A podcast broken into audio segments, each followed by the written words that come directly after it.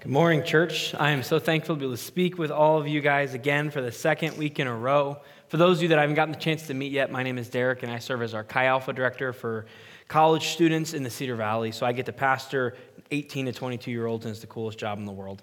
Amen and amen. Trust can be something that can be a little bit hard to earn sometimes. It can take years to fully build trust with someone, and you can lose it in just a moment.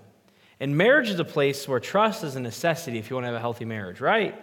Speaking of marriage, I do want to honor something. My parents just celebrated 26 years of marriage. Can we give them a round of applause for that?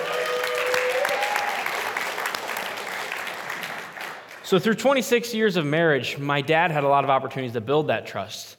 And I'm going to talk about moment when he lost that trust. But, anyways, we were at an amusement park, and my dad badly wanted my mom to go on a roller coaster with him. However, my mom was terrified of roller coasters and would not go with him. Eventually, my dad like seeks out and finds this really small roller coaster. He points at it and says, "Becky, will you please at least go on this one with me?" He like pleaded her. He was like bawling, like, "I just want a friend. Please come with me." And he pleads and begs. He says, "Trust me, we'll be okay." It's a small roller coaster, so she eventually gives in, and they go on this small coaster together. And they're going through the line, and my dad told me after service that there was trees, so you couldn't really see a whole lot while you're in line. And so they're, they're not really focusing on just kind of going through. Then they get out of the trees and into the loading zone. And my mom starts to realize something. She realizes that the, the roller coaster she agreed to go on was not the roller coaster she was in line for. They were not, in fact, in line for a small roller coaster, they were in line for that roller coaster. That roller coaster is 200 plus feet in the air, goes 70 miles an hour, and until 1994, it was the tallest roller coaster in the world. My mom was mad. she had trusted him. She trusted her husband of 26, not that many years at that time, to go outside of her comfort zone, and now she was stuck. And she rode that roller coaster, and she's here today perfectly fine. So, amen and amen. But when they got done, boy, was she mad. I remember I looked out and I was scared for my dad. She's like, I'm going to kill you. And I, as a child, thought it was hilarious. Like, I ah, got you to go on a roller coaster. My mom didn't find it very funny. She was, she was pretty mad. Thankfully, though, I think over the last few years, my dad's got to regain some of that trust that he used up on that day to get her to go on that roller coaster. Trust is important, right? We need to be able to trust the people around us, especially when they try to push us out of our comfort zones. We want to trust that everything's going to be okay. And sometimes the people we love need to push us out of our comfort zones. We need to trust them. Because sometimes we need to push out of our comfort zone in order to accomplish more things, in order to grow as a human being. And we need someone to come and say, just please trust me, it'll work out. We can be a scared people. We like to stay in our comfort zones. We want to rely on research to make sure we're adequately prepared for whatever life throws at us. We want to do all the calculations to minimize risk and dependence. But sometimes there's just no time for this. Sometimes we need to go. We need to make a quick decision. It's now or never. For example, my mom, in line for the roller coaster with people behind her, she had a quick decision. Do I trust my husband and get on this roller coaster, or I just run away, never be seen again, leaving my friends and family forever, and now having to ride the roller coaster? That was it. Those are two extremes she had to choose between. No in between. She had to be quick. She had to choose immediately. We want to be able to take our sweet time to do a quick, like, risk aversion analysis, right? But that's not always an option, especially in our lives with Jesus. We're going to continue our study through the Gospel of Mark this morning. Last week, we learned about the time when Jesus went to his hometown of Nazareth and how he was not actually met with fanfare as he returned home, but rather he was met with unbelief. Jesus' own hometown did not believe in him. They didn't trust him at all. They didn't have any faith in him as Messiah. And because of that, he did no mighty works there. However, Jesus did not want this to be the case. He wanted to move in power. Jesus wanted a group of people that would believe in him and have faith in him. So he gathered a group of friends that actually trusted him. These friends are the disciples. He would spend all their time together and he would teach them, instruct them. He spent time in ministry building his trust with them. And now he wanted to use it. I imagine Jesus left Nazareth, his hometown, a little frustrated, right? He's like, I just wanted these people to believe in me, and he wanted to do things in power, but he couldn't because of their lack of faith. So I think he gathers the disciples and he's like, All right, it's time to go. Will you at least trust me? Will you have faith in me? I've given you years of my life. I've earned your trust. Please trust me.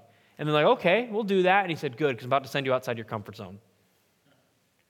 He says, I'm going to ask you to do something that's a little bit hard, but please trust me, unlike my hometown of Nazareth. See, the people of Nazareth, their lack of faith is contrasted with the disciples' utmost faith in the passage we're going to read this morning. It says this in Mark 6, 7 through 13. And he called the twelve and began to send them out two by two, and he gave them authority over the unclean spirits. He charged them to take nothing for their journey except a staff, no bread, no bag, no money in their belts, but to wear sandals, not put on two tunics. And he said to them, Whenever you enter a house, stay there until you depart from there. And if any place will not receive you, and they will not listen to you when you leave, shake off the dust that is on your feet is a testimony against them. So they went out and proclaimed that people should repent. And they cast out many demons and anointed with oil many who were sick, and he healed them. Let's pray. Jesus, we love you. Thank you for this morning. Thank you for all the powerful things you're already doing, God. We just lift up the one day to feed the world offering, Jesus. I pray that you'll just use the finances that come in, God, just to really change people's lives. We love you so much. Amen. Amen. The main idea this morning is being sent starts with trust. Being sent starts with trust. There's a time growing up where my parents took Daniel and I, Daniel's my older brother, who was the pastor here. Our parents took us to a hotel. And in the middle of the night, we're just sleeping, and a fire alarm goes off, and the whole hotel goes wild. To give you some backstory, growing up, I had a huge fear of fire. And the reason for this is that I'm the youngest of five siblings, and my four older siblings are jerks. They thought it'd be funny to create a vi- in a video game, they created a Derek character, and they burned him and I was like eight, and they thought it was hilarious. Just to sit there and watch me cry about my video game person dying, and they thought they were hilarious. I was traumatized for years to come. I still don't like fire. I'll see and kind of like look, like give a side eye, like I'm not about to go near that bonfire. But anyways, childhood Derek and sometimes adult Derek is terrified of fire, and then he hears a fire alarm go off. See, I could have gotten up calmly, gathered my family together, my loved ones, and quickly exited the hotel together in order to make sure we were all safe. But no, I was out for number one me. So I jump out of bed shirtless. I do not grab a shirt, and I bolt out of the hotel, leaving my family behind. Every man for himself. I am not going to burn again.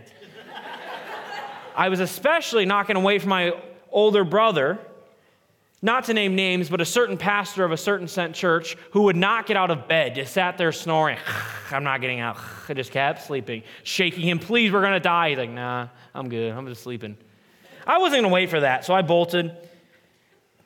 I wasn't going to risk burning for an older brother who didn't care, right?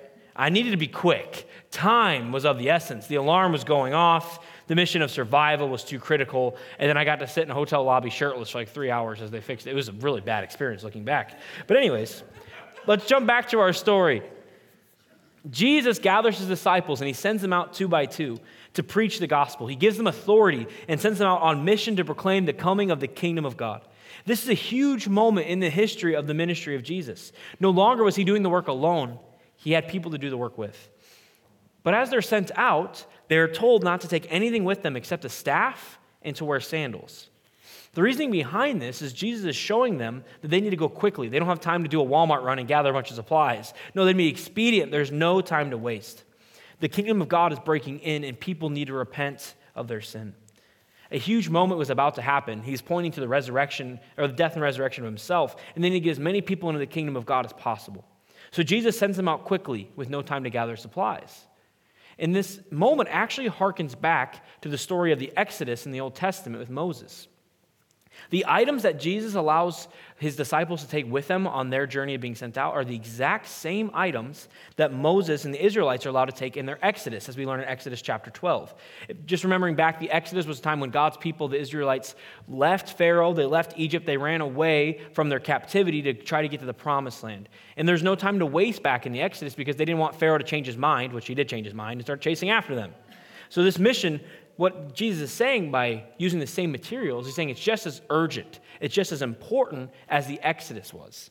And for Jesus' people, which were the Jewish people, his disciples were all Jewish, the Exodus was like the most important moment in their family line's history. So he's saying this is not only an urgent event, this is an important event. He was showing that this is really what's about to happen is going to be world changing. Jesus was showing that being sent to preach the gospel was critical and had to be done expediently, that there was no time to waste. And that message did not stop in the book of Mark, but it continues today. We must trust Jesus enough to be expedient. As we are being sent out by Jesus, which we are all sent out to our spheres of influence, as we are sent out to our families, our friends, our coworkers, we have to be expedient. Jesus has sent you to the people in your life to be a witness, and there's no time to waste. Because we never know when the last opportunity will be for us to talk to someone about God. Someone might quit your workplace. They might move away from your neighborhood. Maybe they'll switch gyms. Maybe they'll pass away. There's no telling how many opportunities we have left to share with people in our lives about Jesus, so we need to be expedient. I know for myself, it can be easy to talk myself out of talking to people about Jesus, right? I can say, I'll do it next time. I need more time to build a relationship with them. I don't want to make them feel too uncomfortable before we invite them to church, things like that. I can try to like make excuses. But what Jesus is clearly showing us here is that there is no time for excuses. We cannot have a mindset that's always waiting for the next opportunity because the kingdom is coming and the time is now to be on mission. And this all takes trust. This takes us truly trusting Jesus at his word, that his mission is important, that time is coming quickly.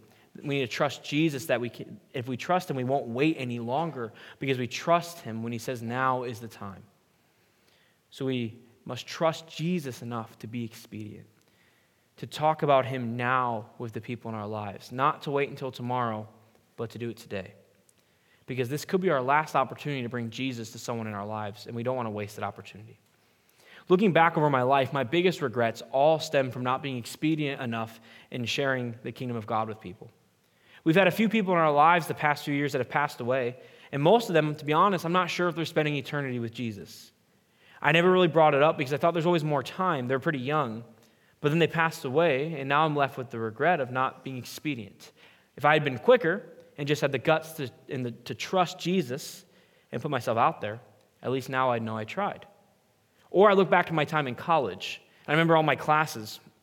I would always push off bringing up Jesus because I thought there's always next week, there's always next semester, there's always another opportunity to share Jesus with them. And now I've graduated and I don't see any of those classmates anymore, right? We've all moved away and I pushed it off too long, and I'll probably never see them again. We must trust Jesus enough to be expediently on mission, and we must be willing to bring Jesus up quickly in our conversations. A few weeks ago, I was in my office and I hear a big crash come from my closet. And I open up the closet door to realize that the pole that hung my clothes on it had fallen and all my clothes had fallen off. My closet was broken. The little bar that was like connected to the wall was not connected anymore. So I need to reconnect it, which seems like an easy enough task, right? Just like two screws to get it back in. See, that would be easy for the average person, but not for me. Because I am, as you might say, mechanically challenged. So at first, I'm like, okay, I can do this by myself. So I try to take the little bar and reconnect it to the wall, and it doesn't work. So then I tried to get a drill and like screw it in. That didn't work either. And it kept falling back out. I eventually got it in place for like two minutes. And then I put like one, one shirt on it and it just fell off the wall. And now I'm getting a little frustrated. I'm like, I got to be able to do this. I'm a man. I can do this. Uh, and it keeps falling. So then I start getting angry and I'm trying to get like the pole out of the closet so I can restart. And I'm like trying to get it out and I'm busting up my wall. My wall's a huge dent in it and it's all broken. The drywall's coming cracking because of my anger. That I'm repenting, okay? I've sinned too. All pastors sin. Anyways, so then I'm so frustrated, the pole's not coming out. I busted up the wall, things are breaking, and I get to the point of God has humbled me enough, I need to call my dad. So I call my dad, and he tells me that what I'm doing is not working. I need to go to the store and I need to buy some anchors. So I go to the store and I realize, wait, I don't know what an anchor is. So I FaceTime him and say, tell me where to go. I'm in Menards. And so he told me where to go, and I find the anchors. We buy it. So I go home. I try the first anchor I found. I bought like a value pack because I'm like, I know I'm going to screw this up. So I'm buying as many as possible. the first one, I screwed it up and broke it. it. Didn't work. So I tried the second one. It's not working. Again, I'm getting a little frustrated still. So I was like, I'm just going to drill some new holes. So I do that. And that makes the problem worse. Don't drill new holes. I just learned that, or make the holes bigger. None of that worked. So then I was left with a messed up wall multiple holes in the back of my closet for me trying to drill things in, and anger inside of my heart.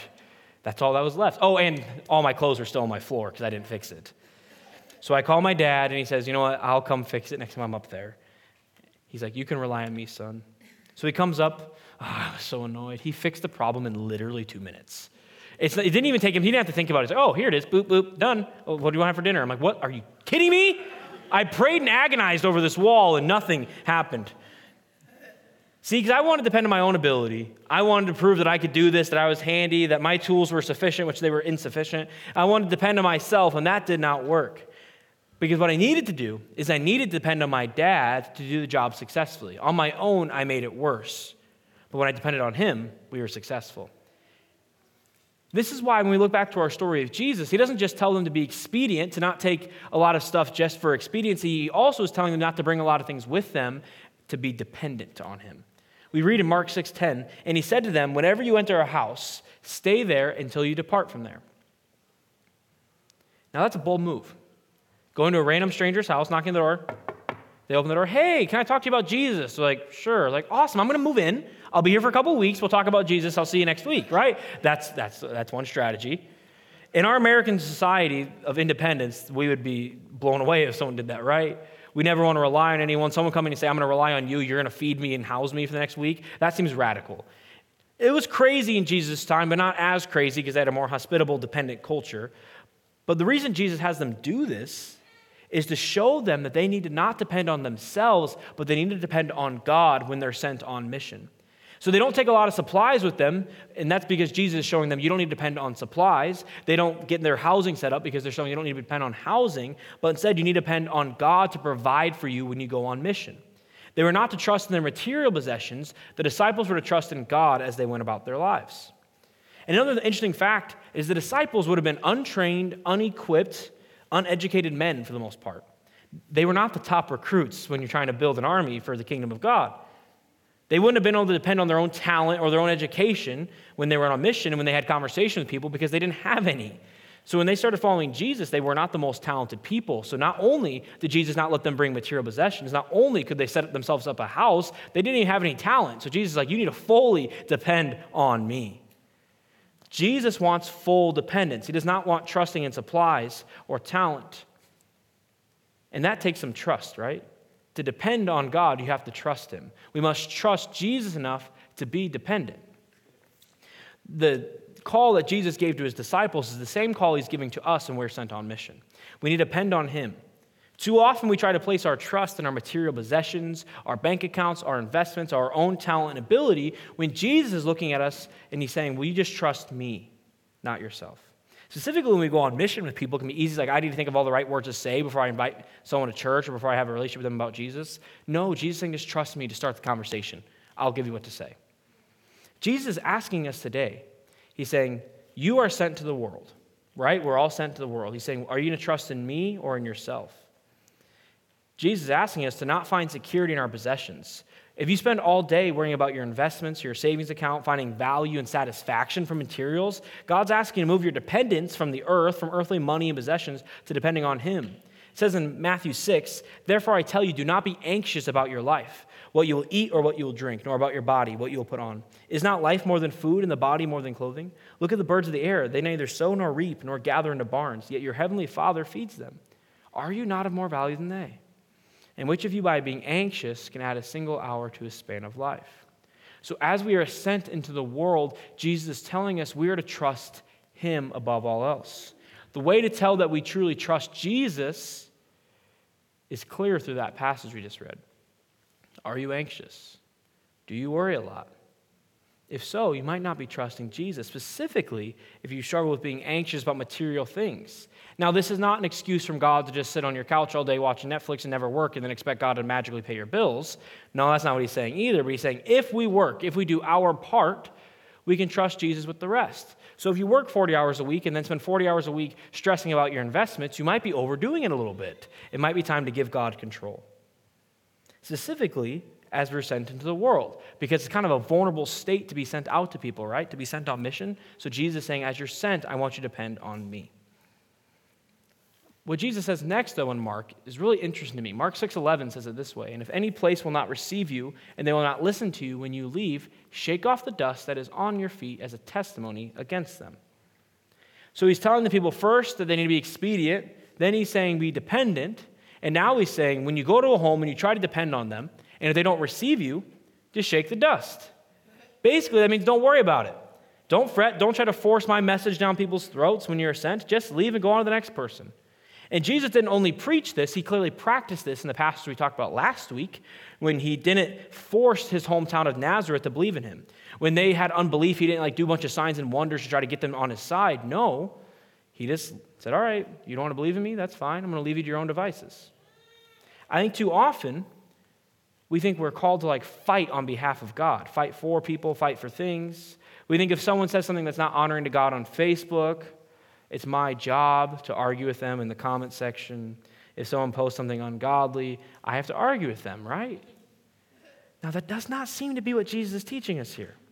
Jesus seemed to be teaching us that our job is to present the gospel, and if people don't want to hear it, okay, I love you. I'm here for you. If you change your mind, I'll still be here. But I'm going to go find someone else who's willing to listen. Because Jesus says we're to look for people of peace when we are sent on mission.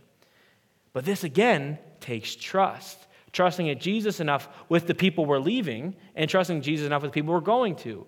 We must trust Jesus enough to leave. Sometimes the best thing we can do for someone is to leave them alone for a bit, to stop trying to force people to try to listen to us, this is after we tell someone about Jesus, okay? This isn't like a, an excuse to someone give me an angry face, they look mad at me, so I'm not going to talk to them about Jesus because they clearly don't want me to. They're not a pre- person of peace. If they don't tell you, like, leave me alone, or if they don't, like, tell you re- they're rejecting you, you have to try, right? We need to at least bring up Jesus at least once or a couple times. But if someone's continually, that's where this comes from, continually rejecting you, continually saying, no, no, I'm not interested, no, I'm not interested. Jesus is saying we don't need to fret and worry about it. We need to go on to someone who is excited to hear about what God has for them. See, I think too often we think too highly of ourselves. We think that I'm their Savior and I need to argue them into submission to God. I mean, that's not what Jesus needs from us. Jesus can do it all without us. We don't have the special sauce to get someone to the kingdom of God based off of our arguments or our own words. No, our job is to be humble, to present the truth. We do need to present the truth. That's the rest of this message is we need to go present the truth. But then we need to depend on God to do the rest. And if they don't want to hear it, that's okay. We love them, but we don't fight with them. We are not called to be God's defender on social media. We're not called to argue with people at our workplaces about our political beliefs. God isn't asking us really to stand up for Him. He can stand up for Himself, He's God. He just wants us to love people and share the gospel with them. It's not our job to force hardened hearts to be soft. Too often, when we meet hardened hearts, myself specifically, when I see them, like, it's my job to make sure you get soft. No, that's not my job. My job is to pray. Because unfortunately, we can't soften hard hearts. We can't change what's going on inside someone, but what we can do is pray to the Holy Spirit who can soften hard hearts. The Holy Spirit can do more with our prayers than he can do with our actions sometimes. It's not our job to force them. Our job is to present truth. And if someone rejects the truth of the gospel, we are to pray for them, pray for the Holy Spirit to speak to them. It's not our job to convict people, that's the Holy Spirit's job. It's not our job to find someone in sin and say, You're a sinner and this is why you're going to hell. No, our job is to love people and present the truth and the goodness of King Jesus. So that angle makes sense about that story, right? Like shake the dust, don't force it upon people. That's pretty clear from the scripture. But I want to take a different angle as well. I think too often when we read the scriptures, we place ourselves in the story as the protagonist. So in this story, we think we're the disciples, we're the ones being sent out. However, I want to flip it a little bit and think what if we're not the disciples in the story? But what if we are the people the disciples are being sent to? So when people come to you and they present truth, when you're challenged by the Bible, or maybe Pastor Daniel says something that you don't agree with, or a trusted friend or spiritual leader challenges you, are you a person of peace? Or when people come to you with the gospel or the good news of Jesus or something to grow in, are you someone they have to shake the dust at because we're too proud to listen? We have to ask ourselves do I humbly accept correction and challenge? Or do I fight with people when they try to help me look more like Jesus? Because before we can expect people to be people of peace and to listen to us about how they should get closer to Jesus, we need to be the person of peace. We must be meek I want to be someone that the disciples could come preach to. Because the disciples carried to them the good news of Jesus. What the disciples, the news they were bringing, was the best news in all of history. However, some people did not get to hear this message because they were too proud and they were unwilling to listen. The disciples just shook the dust off of them and went to the next house. When I get to the end of my days, I don't want to find out that people came to my doorstep with good news, that people came to me with things that could help me be closer to Jesus, but because I was a little too proud, I didn't get to hear them. I want to be a person of peace. I want to receive challenge and correction well because I want to be as much like Jesus as possible. So I challenge you to examine your heart. If the disciples came knocking at your door with the good news of Jesus in a way that we can look more like Jesus, how would you respond? How do we respond with, from correction? Have you trusted Jesus enough to give yourself an opportunity to grow closer to him? Or has pride gotten in the way of our potential growth? Like I said earlier, I'm the Chi Alpha director, meaning that's like our college ministry. And our Chi Alpha actually recently got approved to be a national Chi Alpha internship program here at UNI. And a part of this process of getting approved for this program is we had to have our national Chi Alpha training director come to Cedar Falls and evaluate our Chi Alpha. This guy's like one of the top dogs in Chi Alpha world, so to be honest, I was a little nervous. I'm like one of the high ups of my organization is coming to evaluate our group. And part of this process is he had to interview three of our students. So, this group of students was going to represent me. This group of 19 year olds was going to represent my life's work and everything I do to our national leadership. I'll be honest, I was a little scared. I'm like, okay, how's this going to work out? So I pulled them aside. I'm like, don't you dare embarrass me, okay? if you screw this up, I'll be really sad and cry. And then I pulled our interns aside as well. They weren't even there. I'm like, just don't embarrass me. I just, I love you interns, but they tend to, anyways, let's keep going. I love those three. You've got three men that love Jesus and they're growing, so it's good.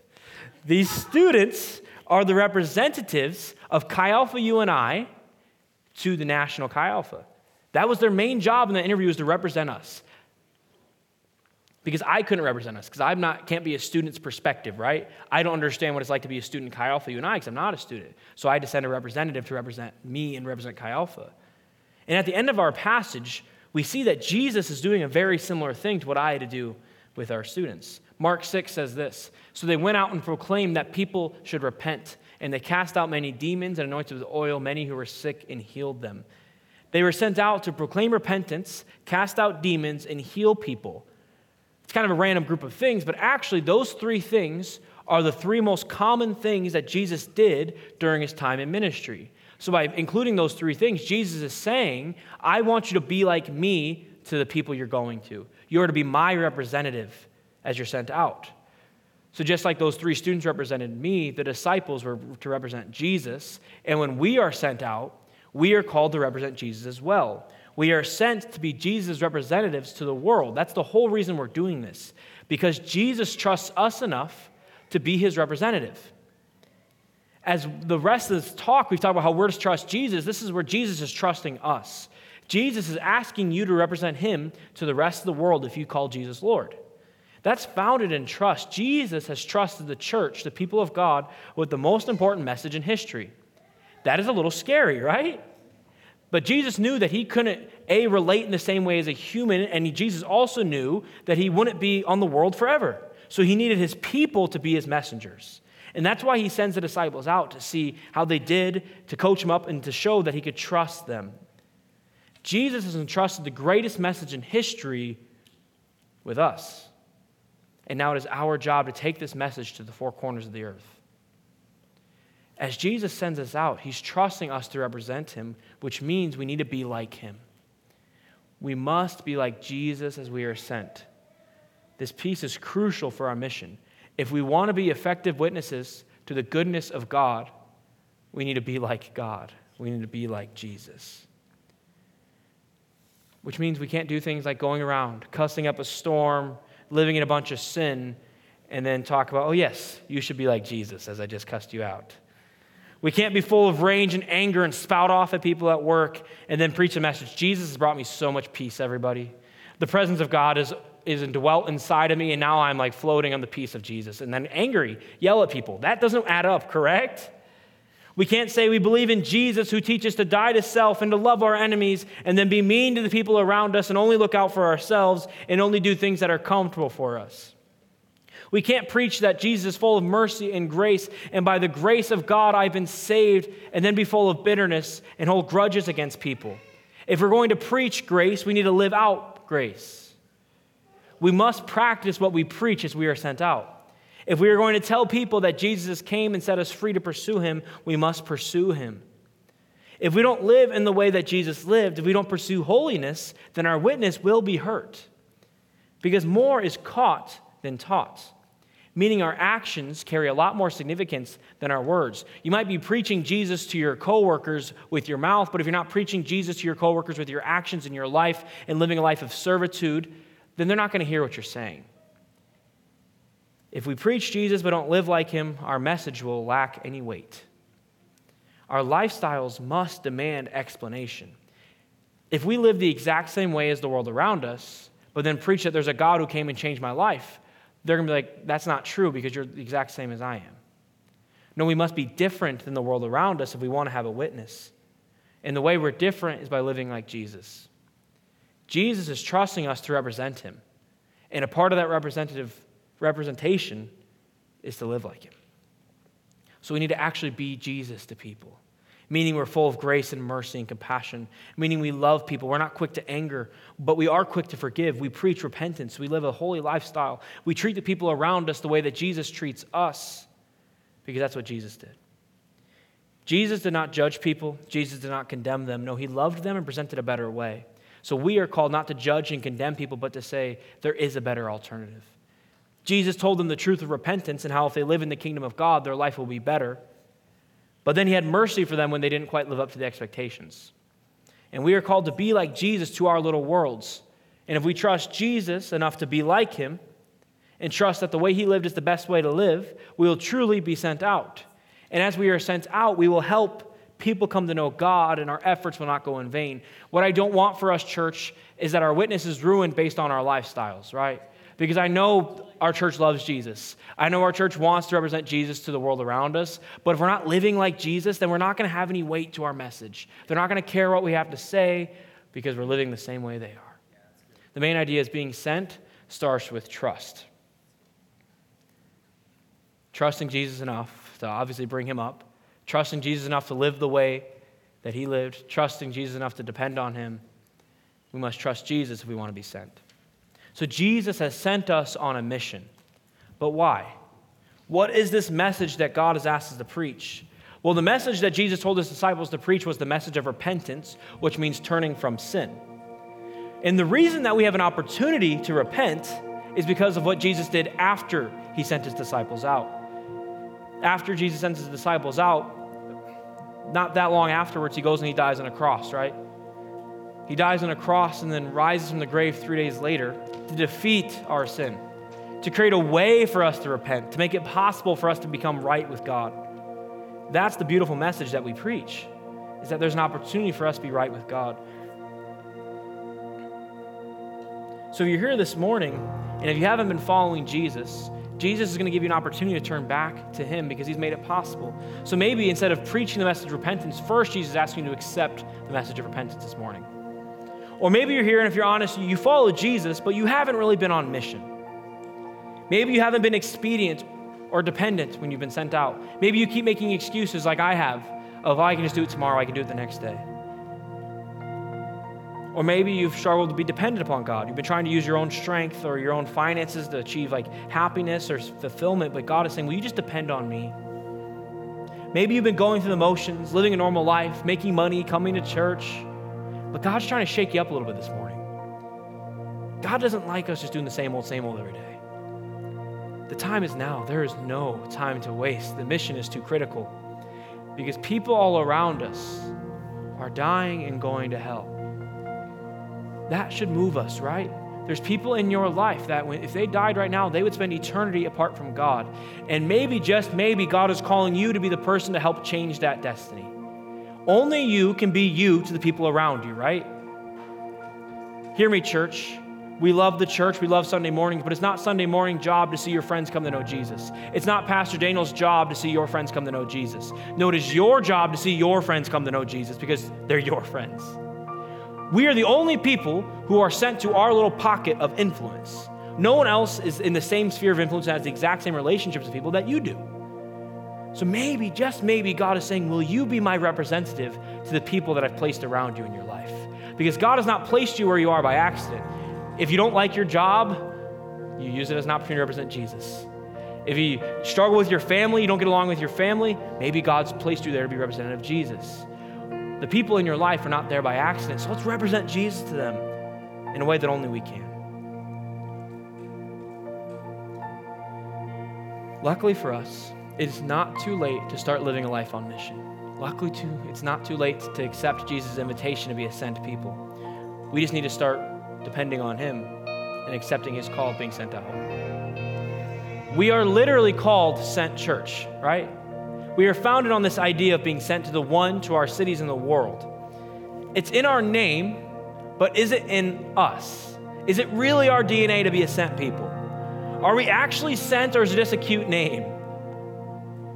Are we living a life that is sent out, a life that is expediently and dependently sent for Jesus?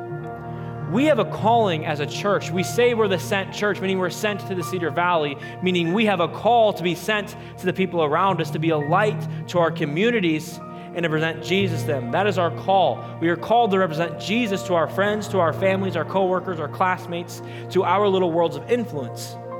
Jesus is pleading with us. He's saying, Will you be my sent one? Will you go out two by two and reach the nations and live a life on mission? And in order to do this, it goes back to our main idea that we must trust. We have to trust, first of all, that the message God is telling us to preach is a good one. If we truly think that people coming to know Jesus can help their life get better, and we truly think that if they die without Jesus, they're going to spend eternity apart from Him, if we truly trust that, then it would be illogical and, to be honest, mean of us to not present Jesus to people because we're holding back something that could change their life for the better. So the question is not really like, am I charismatic enough to be sent? No, it's do I trust Jesus enough to be sent? That this message is a good one to preach. And if we do that, if we trust that his message is good, we can trust that he'll provide for us. We trust that he's worth it. We trust that it's okay even if we're rejected because our identity is not in what the world around us thinks of us, but it's what the God of the universe thinks of us. And if we trust that His opinion matters more to me than the world's opinion of us, if we truly trust Jesus, that means we'll trust Him enough to be sent. I have a practice for everyone this week. It's quite simple. Let's all talk to someone new about Jesus. That new part is very important. Don't just talk to your spouse if they already follow Jesus or your small group or your Christian friends about God. That's great. I love Christian community. But I think what God's asking of us is to be truly sent to someone who does not know Jesus yet, or someone who hasn't, who's not in the church, someone who doesn't follow him. Don't just make an easy way out for this practice, but go for the hard one. Because that's what Jesus did. Jesus wasn't satisfied with just being with the religious people. Jesus spent all of his time with the non religious people, with the, the scum of the universe of his time. That's who Jesus spent his time to, time with. And if we were to be like Jesus, that's who we're to spend our time with. So find someone who you can truly be sent to.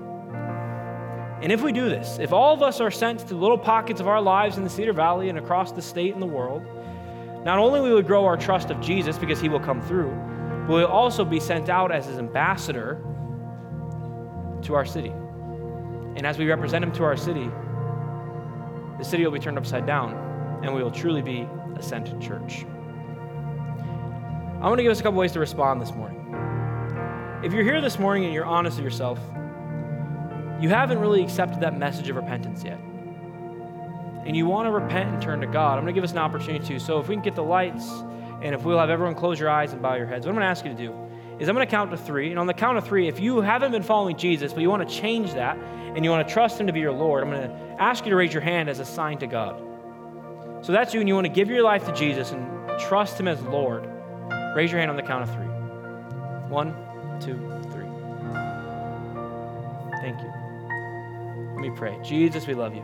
Jesus, thank you for being a good God. Thank you for being a God that provides a way of repentance for us, God. That we are not stuck in our own sin, that we're not stuck in our own apathy, God, but instead you present a way for us to be close to you, God, that you are the God of second and third and fourth and four hundredth chances. We love you so much, Jesus. Amen. Amen. The second way we're going to respond this morning is through the act of communion. So we're going to celebrate, we're going to remember what Jesus did on the cross 2,000 years ago through communion. As Sent Church, we partake in communion as a sign of unity amongst the global church.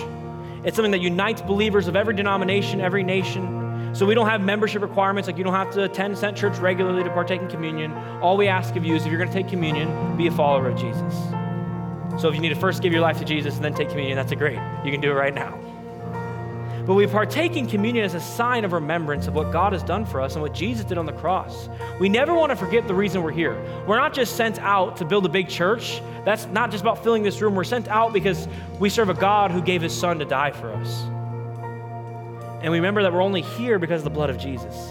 And finally, we partake in communion as a sign of repentance of our sins. We don't take sin lightly, right? We need to repent and turn to God. The message that the disciples preach is the message we need to hear. So, this is an opportunity to repent of sin and give it to Jesus and run to his feet for forgiveness. So, the usher can come forward and pass out all the elements. We do have a gluten free option. If, if you need that, just ask them and they'll give you one. But what we're going to do is we're going to, as they're passing this out, we'll sing one last song together. And during this song, I want you to do two things. I want you to first have some remembrance in your heart. Remember the goodness of God. Remember your own sin, repent of it. And that's half of it. But I also, while we're in this song, the song's called Lord Send Revival. Revival is just when a large group of people come to know Jesus. Revival is what we're praying for in the Cedar Valley. We want to see this community turn upside down for the kingdom of God. And so I want you to pray and ask God, where do I need to start this revival in my own life? Who do I need to bring Jesus to in my own sphere of influence? And I want you to pray and seek God and see who that person is that you need to bring Jesus to this week. So if you'll do those two things as we sing together, I'm going to pray and then you guys can stand and we'll worship together. Jesus, we love you so much. God, thank you for your goodness. Thank you for everything you've done, Jesus. We love you so much. Amen. Amen. If you want to stand,